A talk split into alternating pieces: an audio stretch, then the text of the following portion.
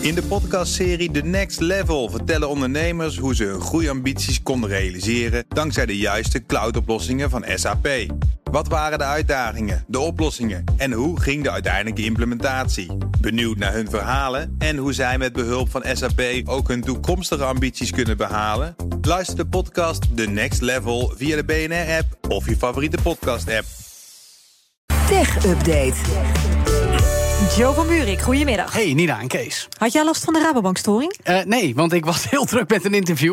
Um, oh, maar dus, uh, je bent wel klant bij de Rabobank? Ik ben wel toevallig klant bij de Rabobank, nee, ja. Maar heel veel andere mensen hebben er wel last van gehad. Ja. Uh, in elk geval, als ze in de app proberen te internetbankieren...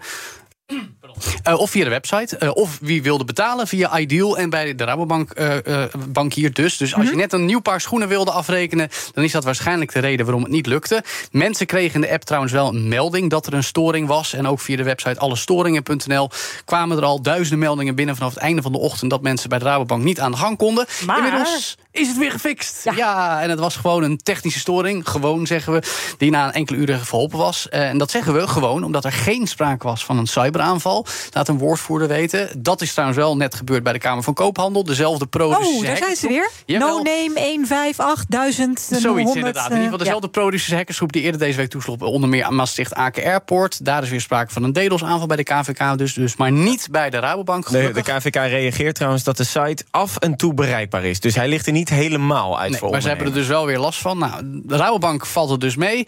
Uh, overigens wel interessant dat het dan uitgerekend gebeurt op de dag dat ze met kwartaalcijfers komen. Waarbij ja. ze zeiden van ja, willen spaarders meer keuzemogelijkheden geven. Want de gewone spaarrente is niet zo hoog. Dus dan wordt het flexibel met onderscheid tussen direct opneembaar spaargeld en deposito's, waar je het langer vastlegt. Maar ja, met zo'n storing kun je helemaal niet bij je geld. Dan ben je blij met deposito's, want dan hoef je er niet bij. Nee, precies. Dat doe dat dan maar. We gaan eh, even kijken in de Verenigde Staten naar de staat Louisiana. Want daar moet eh, de Biden-administration zich verantwoorden over het social media beleid. Ja, dit is interessant, uh, want het is lastig, maar ook boeiend. Uh, want het gaat om in hoeverre social media platforms zoals Facebook wel of niet gemodereerd moeten worden door de overheid. Als het gaat om informatie die volgens sommigen schadelijk of misleidend kan zijn.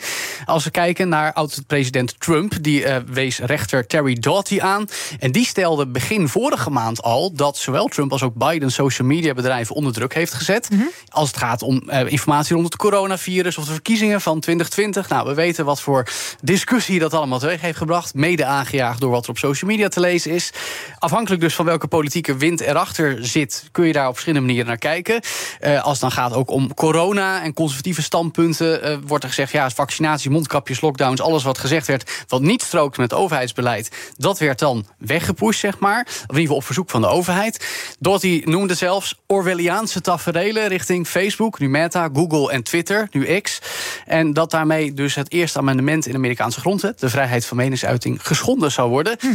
Nou, uh, nu buigt een hoger beroep met een panel van drie conservatieve hogere rechters zich over deze zaak. Ja. Vandaag moeten dus ook overheidsmedewerkers van de Biden-administration daar hun verhaal doen om te zeggen uh, ja, wat er wel echt is gebeurd. Naar eigen zeggen, bij Reuters hebben ze nooit social media bedrijven onder druk gezet om die post offline te halen. Ben heel erg benieuwd wat er uit deze zaak gaat komen. Ja, en we blijven ook even bij uh, social media. Want als je een uniek stukje Twitter wil bezitten dan ja, kan dat. Zeker. Nou, voormalig social media bedrijf als het gaat om Twitter, want het is nu ja, X. Het is nu X. Precies. Maar goed, alles wat met Twitter te maken heeft, wordt geveld. Maar ja, die rebranding. De vogel. Wie wil de vogel nou, hebben? Welke van de vele vogels, Nina? Want je hebt allerlei vogels. Je hebt houten tafelvogels, je hebt lichtbakvogels, kunstwerken. Zelfs letterlijk het enorme logo dat jarenlang op de gevel stond.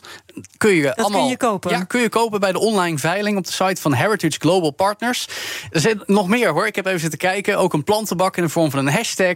Een hutje gemaakt van hout uit een schuur uit Montana. Staat gewoon midden in het kantoor. Vraag niet waarom. Okay. Enorm kunstwerk als eerbetoon aan Robin Williams. Met een tweet van hem erbij. En zelfs een schilderij van toen Obama herkozen werd als president. Afgelopen winter was er ook al een veiling trouwens. Toen Elon Musk voor het eerst de bezem haalde door de bezemkasten van uh, Twitter, zeg maar. Ja. En nu dus wederom. Maar ja, bieden kan tussen 12 en 14 september. En begint bij 25 euro. Nou.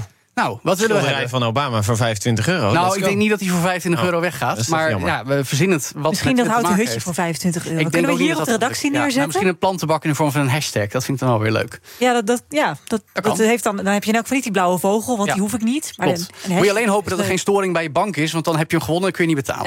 Eh, ja, dat is waar. We doen gewoon cash. Even Ja. lekker ouderwets. ja, heeft iemand nog dollars? Ehm, punt Snel, twee. snel naar de bank. Dankjewel, Joe van Buurik. De BNR Tech Update wordt mede mogelijk gemaakt door Lenklen. Lenklen. Betrokken expertise, gedreven resultaat.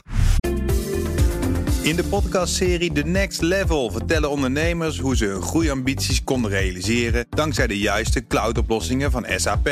Wat waren de uitdagingen, de oplossingen en hoe ging de uiteindelijke implementatie? Benieuwd naar hun verhalen en hoe zij met behulp van SAP ook hun toekomstige ambities kunnen behalen? Luister de podcast The Next Level via de BNR-app of je favoriete podcast-app.